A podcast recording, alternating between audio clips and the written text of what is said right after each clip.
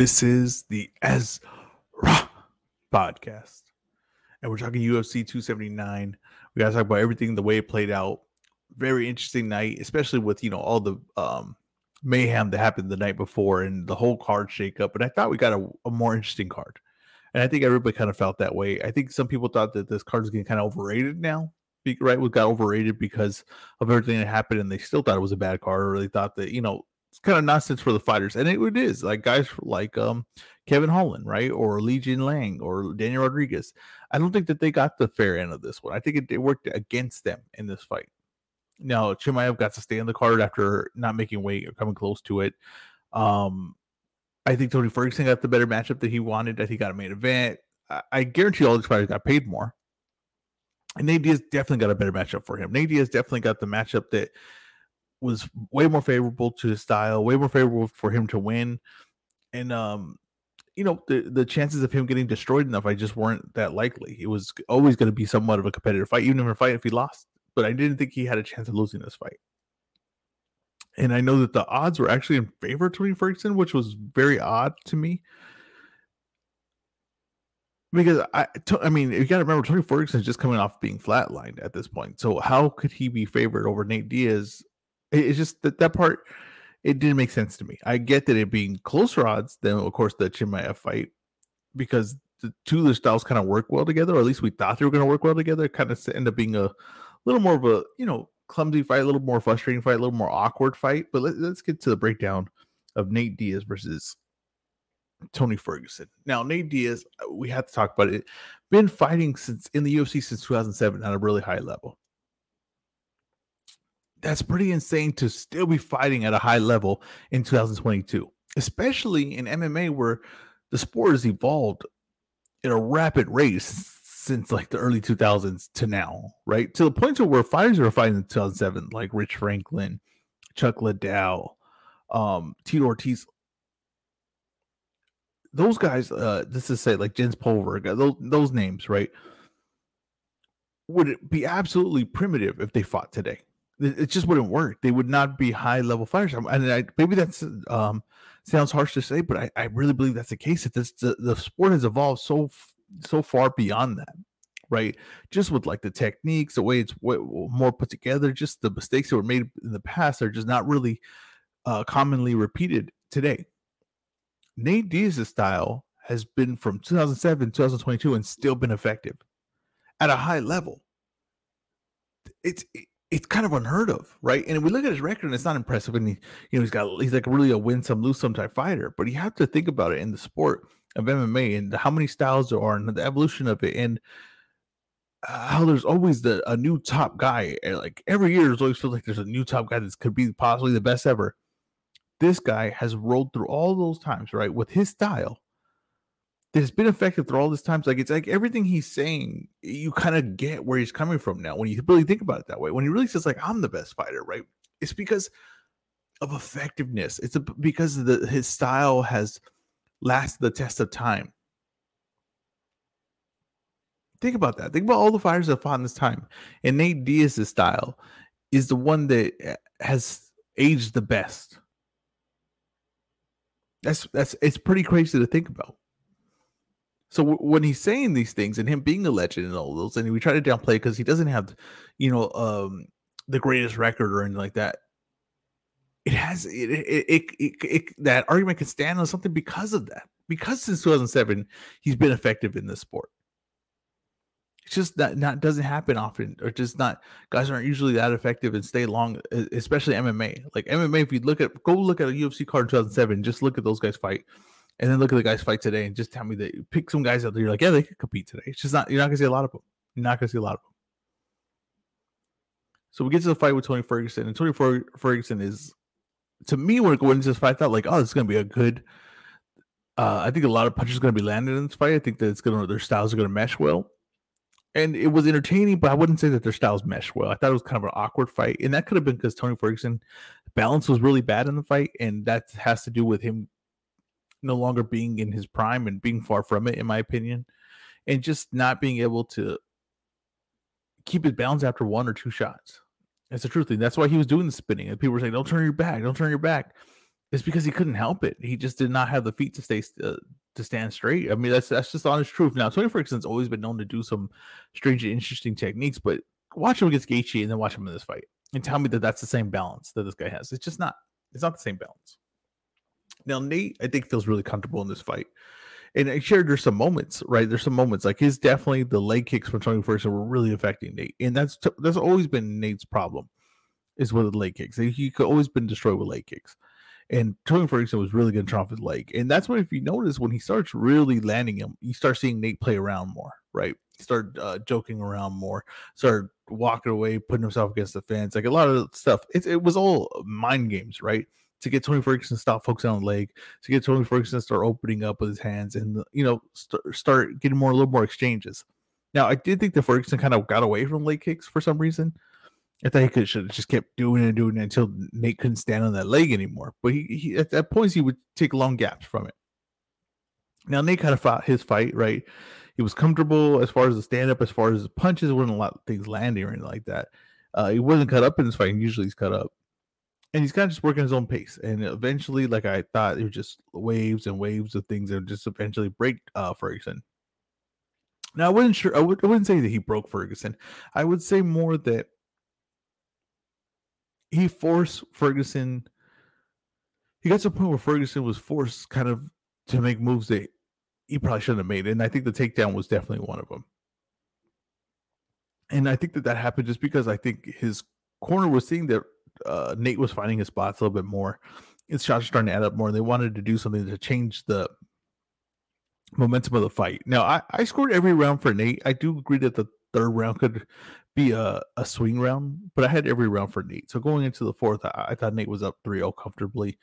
Then he goes and wraps up the guillotine, and it, it's it's all over. Uh, submission for uh, Nate Diaz over Tony Ferguson. And we had to talk about Tony Ferguson's just kind of like ground game, just really diminishing.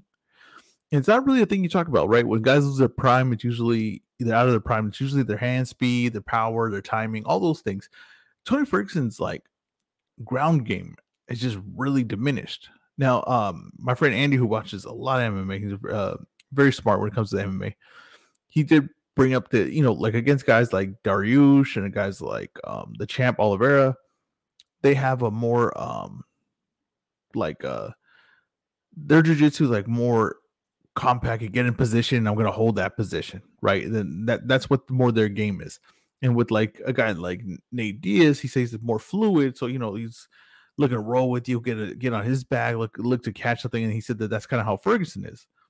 So he thought it might be interesting on the ground. I, I did kind of think it might be a little more interesting on the ground too.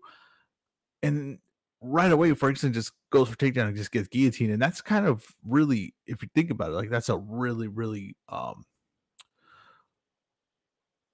like low level jiu-jitsu mistake to really get caught in. It is, and especially like I fight that I don't think he was like drained of energy or like you know to fall into that. He just fell right into it, like just common thinking. It's just like a diminishment and what Tony Ferguson was like. I understand he doesn't have the durability anymore, but just to have no ground game or no defense for it, and guys just being able to have their way with him. Because if you remember, Chandler too got on top of him. He was kind of having his way in the end of the first round.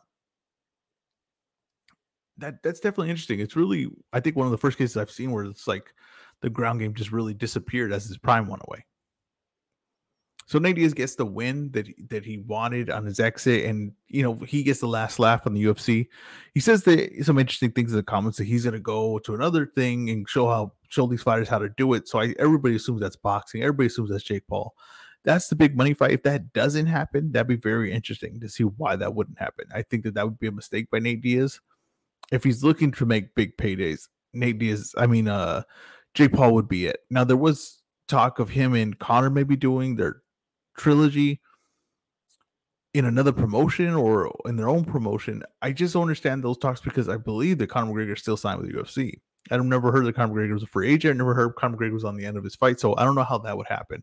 I'm curious to see what Nate does. He uh, he started his own fight promotion. I the real the only move to me right now that I can see clearly is makes sense to Jake Paul. Now, if Jake Paul gets beat by Anderson Silva, we'll have to see how that if they're still interested with it going forward, maybe Nate Diaz can figure out a fight with um Anderson Silva in a boxing match. Who knows? But I just I hear him starting the promotion. To me, that's kind of worrisome because I see a lot of guys try to start this and start their own thing. And when you start saying that you're going to do jiu-jitsu, kickboxing, and boxing, and MMA, and all these things, it's like a lot of the sports aren't going to be successful on TV or you know are going to be ticket sellers. So boxing will be. It's going to be dependent on really Nate Diaz fighting. I don't think Nate Diaz is going to put together a boxing card that's going to bring draw a lot of interest unless he's fighting on it. And uh you know, if he's going to do MMA, that's that's interesting as well. If he could find the right opponents, the right names, I think people will want to watch. Now we go to the Khamzat Chimaev versus Kevin Holland. Now this is a fight with beef into it, and like I said, there was a time in 2020 where these were the two guys that people thought, oh, they're gonna face each other one day. This is gonna this is gonna be an interesting matchup. And you know, it feels like we're a long ways from that, right? It feels like we're very, very uh, long ways from that fight from that moment in 2020 when Kevin Holland was considered maybe as good as a prospect as Chimaev was. And going to this fight, I kind of told you that Kevin Holland, uh, he he he doesn't have a poker face. He really doesn't. And when he jokes around, he, he reveals a lot when he talks, and he lets you know that he didn't feel confidence in this fight. And I, I felt the first five seconds was going to be the most important moment of this fight. Could he do anything to offer Chimaev to offer some resistance, right? To make Chimaev second guess himself, anything to push Chimaev back. Chimaev runs right in on him. First five seconds, gets him straight to the ground. Now, it's not like Kevin Holland like folded at that point. He did. He he, he did use his ground game. He did. There, there was um. He did use some rolls to try to get a better position, and once Ch- Ch- Chimaev got a hold of him, right, and once Chimaev got the D'Arce choke in, I mean, it was brutal. It was no matter what he did, he kept moving in different position. It kept getting tighter and tighter. Remind me of you see the two um, alligators. They're fighting each other, and the one grabs his arm and he spins and he rips his arm off. That's what it felt like. It felt like every time he spun, it was just getting tighter and tighter and tighter. And Holland, who's a black belt in jiu-jitsu, had no answers for it. It's like he had never been uh in a grip that strong before. It just it just seemed like once he was in it, you kind of just you thought maybe could he get if I figure out a way, but you could just tell that slowly he was settling into defeat. It wasn't a mental thing; it was just could, could get out of it. Couldn't, couldn't blame him.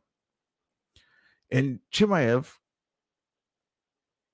it's just relentless. No, it was just looking to apply the ultimate pace on uh Holland, and he catches him in the D'Arce, and he holds it on tight, and he gets tighter and tighter, no matter the position. And Kevin Holland submits. And uh, the thing with with Chimaev is, I was interested to see if Kevin Holland could survive it, right? Because just the amount of work that Chimaev was putting into getting that finish, if Kevin Holland could have survived that, and what would Chimaev's conditioning have been after that point, right? Especially let's say if he had a hard time making weight, and we know that Chimaev has kind of shown that as the fight goes on, which I always thought was the Nate thing would be interesting is if Nate could survive the first three rounds of just beating and see where Chimaev's gas tank is at what would it have been after the Kevin Holland fight, right? And I think that some people are questioning his uh cage IQ, right, with the the, the pace that he was putting on in that fight. The thing I say with with Chimaev, and when you have a talent like Chimaev, and when he when when he has that kind of ability, that kind of strength, that kind of power, that the, um those kind of techniques, that you're not training him the same when when you have Mike Tyson, when Mike Tyson walks in, right, and they see him, when you have that much power and ability, raw ability and power, you just want to apply that to someone, right? You want to force that game on someone. So he gets to his opponent. You're not saying you're not telling Mike Tyson, "Hey, you know, figure him out a few rounds." No, no, no. You're telling Tyson, he's never seen anything like you. We're just gonna unleash you. That's what they're doing with Chimaev. Chimaev is just being unleashed on guys now. Now the Gilbert Burns fight, you've seen it. It was a, a tough back and forth fight, a, a, fight that he got hurt in, a fight that he was really challenged. It was definitely going to be, uh, to me, a fight of the year. Definitely a competitive fight. Definitely at points where he felt like, oh, maybe this is going to slip away from him. But because of his ability and because of everything he can do, he's not a guy that's going to be like, oh, I'm going to choose to play safe at this point. No, no, no. He's just applying his game. That's what Chimaev's going to do. He's just going to apply his game because it's to in his mind and to everyone else's mind, and to his, even you see his opponent's mind, it is something different. And when it's something different like that, sometimes you don't need the tricks. Sometimes you don't need the craft. Sometimes that's what it is. When Chimaev loses, it will probably be a guy that could dra- drag him late. It will probably be, look like a Vander Tyson. It will look like a guy that could survive the avalanche. It survived the bully. But it's probably gonna be a crazy run until we get there. I just it's not nothing to do with oh the cage IQ or anything like that. This this guy, it, that's not him. That's not what he's bringing to this. He's bringing destruction. He's bringing. He's applying what he's good at to you, at full force. He's coming at you, hundred percent. If you can stop it, then you could probably beat him. But doesn't not even Burns, right? Not even Burns. If you remember the third round in that fight, not even Burns got through it. And that's just the truth. He did what he was supposed to do with the level. When he's showed with Gilbert Burns already, he proved that he's at the highest level, right? With um being a guy like Gilbert Burns. When he fought Kevin Holland, he didn't go down to the competition. No, no, no. He was still fighting at that level, and that's why he got Kevin Holland out of there so quickly. It's gonna be interesting what they do with Chimaev because you know are they gonna move him to middleweight, which is supposedly the rumor now. They're moving to middleweight's next fight at the end of the year. Which you know he's fought a middleweight before, but it's also interesting with the storyline of him cutting weight because at first it was saying, you know, we weren't sure. Well, it looked like he, you know, he did it on purpose. Did he do this on purpose? Did he just choose not to make weight? People were saying eight the night before. Then then he says, you know, oh, the doctor stopped me. The doctor told me I couldn't cut weight. And it's nonsense because I, I, I would have been able to make it. Right now, I thought that was kind of weird. I was like, well, I don't ever remember um, hearing a story where a doctor stopped a fighter from cutting weight. And we've seen some pretty scary stories in UFC. We've seen people pass out on scales. We've seen some really uh, depleted fighters. So I thought that was a very interesting comment. Now today, it's saying the trainer saying no, it wasn't anyone. There's no physician. It was me that stopped from cutting weight. So this, that story can't seem to get right for some reason. That's interesting. But moving him to middleweight off of one time he didn't make weight, I think is also very interesting as well. We'll have to see. At middleweight, it's definitely uh it's definitely be very interesting in that you know it's it's it's a big jump up from 170 to 185. Even though he's had success there, it's not the highest level. Um, guys like Whittaker or Vettori, very strong. Uh, I think it'd be very, you know, those are very interesting and tough fights for him. But I think if he could fight at 170, he still wants to fight 170, he should still have that option. I don't think missing weight one time should eliminate him having that option. As far as Kevin Holland goes, I, I still want to see Kevin Holland. I, I think that his ground game is always going to be a problem. I don't think he's ever really going to be able to stop takedowns. I don't think he's mentally the strongest guy in the world. But I think he's a very interesting guy in the middle of the pack. And I think his hands, when he could stay standing, he's always gonna be entertaining. He's always gonna be in a fight. It's just gonna be like good wrestlers and guys that control on top are always gonna be his nightmare. Li Jingliang versus Daniel Rodriguez in a fight that I thought Daniel Rodriguez was clearly going to win. I thought he was going to get the stoppage in this fight. He was 10 pounds heavier than him. And it looked it as soon as you saw him in the cage, they did not look the same weight class. His stand up was a little bit crisper. Um, as far as what I thought going into the fight, I thought his one two and his with his uh, straight left hand was going to be really effective, especially because Lee kind of relies on looping shots and fighting in flurries, uh, wild flurries at that, and trusting his feet to get him in and out. But in this fight, um, you know, Rodriguez just didn't trust the left hand. I heard uh, on Twitter, I seen on Twitter there was a rumor that maybe he broke his left hand in training. It, it kind of looked like that. maybe, I mean, I believe it he didn't say that, but you know, he never said that's not official or anything like that. But it, it, it kind of looked like that because he just did not throw it. He didn't throw it ever. And this is a guy that relies on his one twos. He just he relies on them. That that's it, that's his game, and he just doesn't release them. he doesn't release it at all in this fight. And Lee is very comfortable, and his technique's a lot better. And he's he's he finds his rhythm, and to me, he just controls the fight. I just never thought that Dan Rodriguez could win this fight. He didn't take any chances to win it. He had landed his jab once in a while, but sometimes the jab has the jab is a very interesting punch. It, if you're gonna win with the jab, you have to completely control the fight with your jab. That's my opinion. You just have to completely control the fight. It has to build on build on uh has to build into something else. It cannot just be, oh, I jabbed, I landed my jab, and he was landing shots too, and my jab's gonna beat his left hook. It's just that's not gonna happen, right? It's just not gonna happen. That's not the way I'm gonna score it. The jab was a it, it was landing for Rodriguez, but it didn't outweigh the left and right hooks that uh Jing Liang was landing, right? Didn't outweigh that, didn't well outweigh his leg kicks. It, it just didn't. It was either you set something else, else up with it or you control the fight completely where Lee can't get anything going. That wasn't the case. It was a very competitive fight. I thought Lee won the fight. I thought he was screwed over so many times this weekend as far as training away from his family, um, getting dressed up for the weigh in, preparing himself to speak English at the weigh in. That gets canceled has a fight with Tony Ferguson, which is a decent name and a favorable matchup for him because Ferguson's moved up to 170. Ferguson's is just coming off being slept. That gets taken away from him. He has to fight of all the replacements. He has to fight the guy that's 10 pounds heavier than him.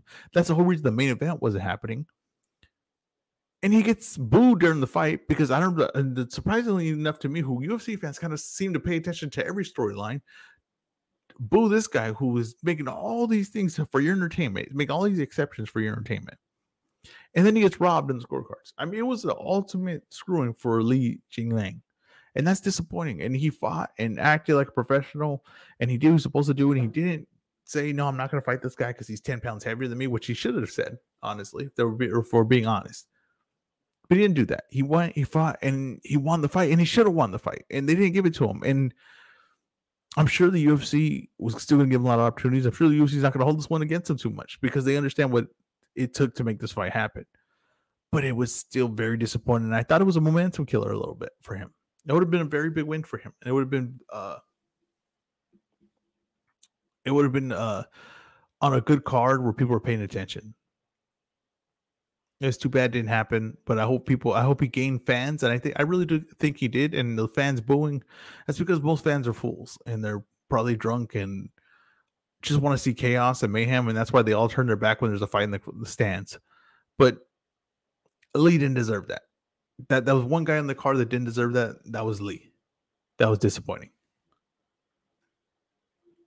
On the fourth fight, we have Irene Aldana versus Macy Chiasson. And in the fight, which was a, a damn good fight, you have Aldana who starts off strong in the first round. She really dominates that round, and her hands look good. She looks sharp. She's in and out of range. And then Macy comes out, and her stand up looks way sharper in the second round. And then she lands a takedown, and she's very effective with it. It doesn't look like Aldana has an answer. She can't seem to get up.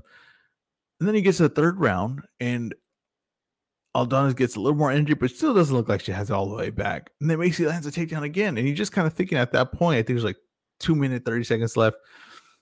Like, okay, Aldana's just gonna she's gonna lose this fight. Uh Macy's gonna stay on top. She's gonna control her and win this fight. And Irene's not gonna have if she didn't have the energy to get up in the second round, she's not gonna have the energy in the third round.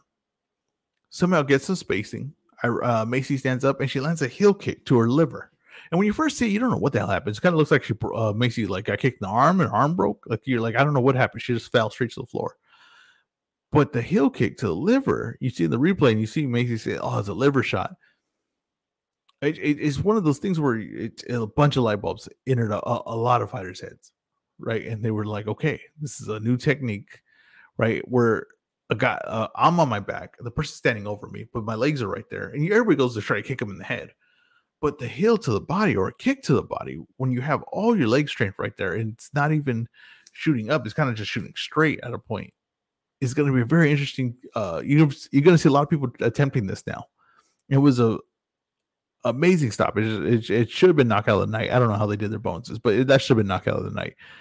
And Irene Aldana gets a big win in a fight that really she had to scrape at the bottom of the barrel to pull that off. Like she had to pull everything out, and she literally did. She literally pulled everything out to get the win and I'm going to be honest, I would say both Macy and Irene to beat Amanda Nunes right now.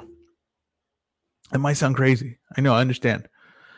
You got to think that Amanda Nunes is not the same fighter that she once was. She's definitely on the downside of her career. Now, I know that she just got her win back, but even in that fight, she was getting touched up. And that, the, um, and, and her opponent wasn't a great striker, right? It was, isn't the best of her hands, kind of actually wild and robotic with her hands. Aldana is very loose with her hands. She's very comfortable with her hands. I think that Nunes will have a world of problem with her movement, her hands letting go. Macy is very long, very creative. I think that uh, Nunes will have problems with her as well. I would love to see Aldana versus Nunes next, and then let's get back to this rematch with Irene and Macy, win or lose for uh, Aldana. I really like. I think the stock rose for both fighters, and Aldana with that highlight reel stoppage to me, put herself in a spot for a title shot against Amanda Nunes. I am predicting that's Amanda Nunes' next opponent. I thought it was a uh, entertaining card. I thought, especially Aldana uh, Chiasson, I thought that, that that fight stole the night. I thought, like I said, Nate Diaz, it was he's kind of the point where he can't have a bad fight. He's like one of the rest like part time wrestlers who's like really good and just can't do it every night. But when he does wrestle with someone, he like makes an entertaining match. Nate Diaz is kind of that for MMA right now. He just kind of knows how to make entertaining match. And all the trash talk and the stunts that uh, Ferguson and him pulled, and then the offense that they did land when they did land, it's just it just made an entertaining night. I don't know. Khamzat proved that he, he's going to be tough to beat for anyone. It's just going to be interesting what they do with his weight class next. And Li Jingliang, uh, Jing Lang, uh, to me, should have gained a lot of fans. It should have gained a lot of respect. He gained my respect. I think he's a a, a, true professional, someone that you could tell takes the sport very seriously, very serious about his career. And you know, Daniel Rodriguez, who to me wasn't his best performance, looked flat to me, didn't take the chances to win, but got the win. I, I still think he's very interesting as well. You know, when he's letting go with one two, he's he's very dangerous, very very dangerous. Thank you guys for listening. This has been the S podcast.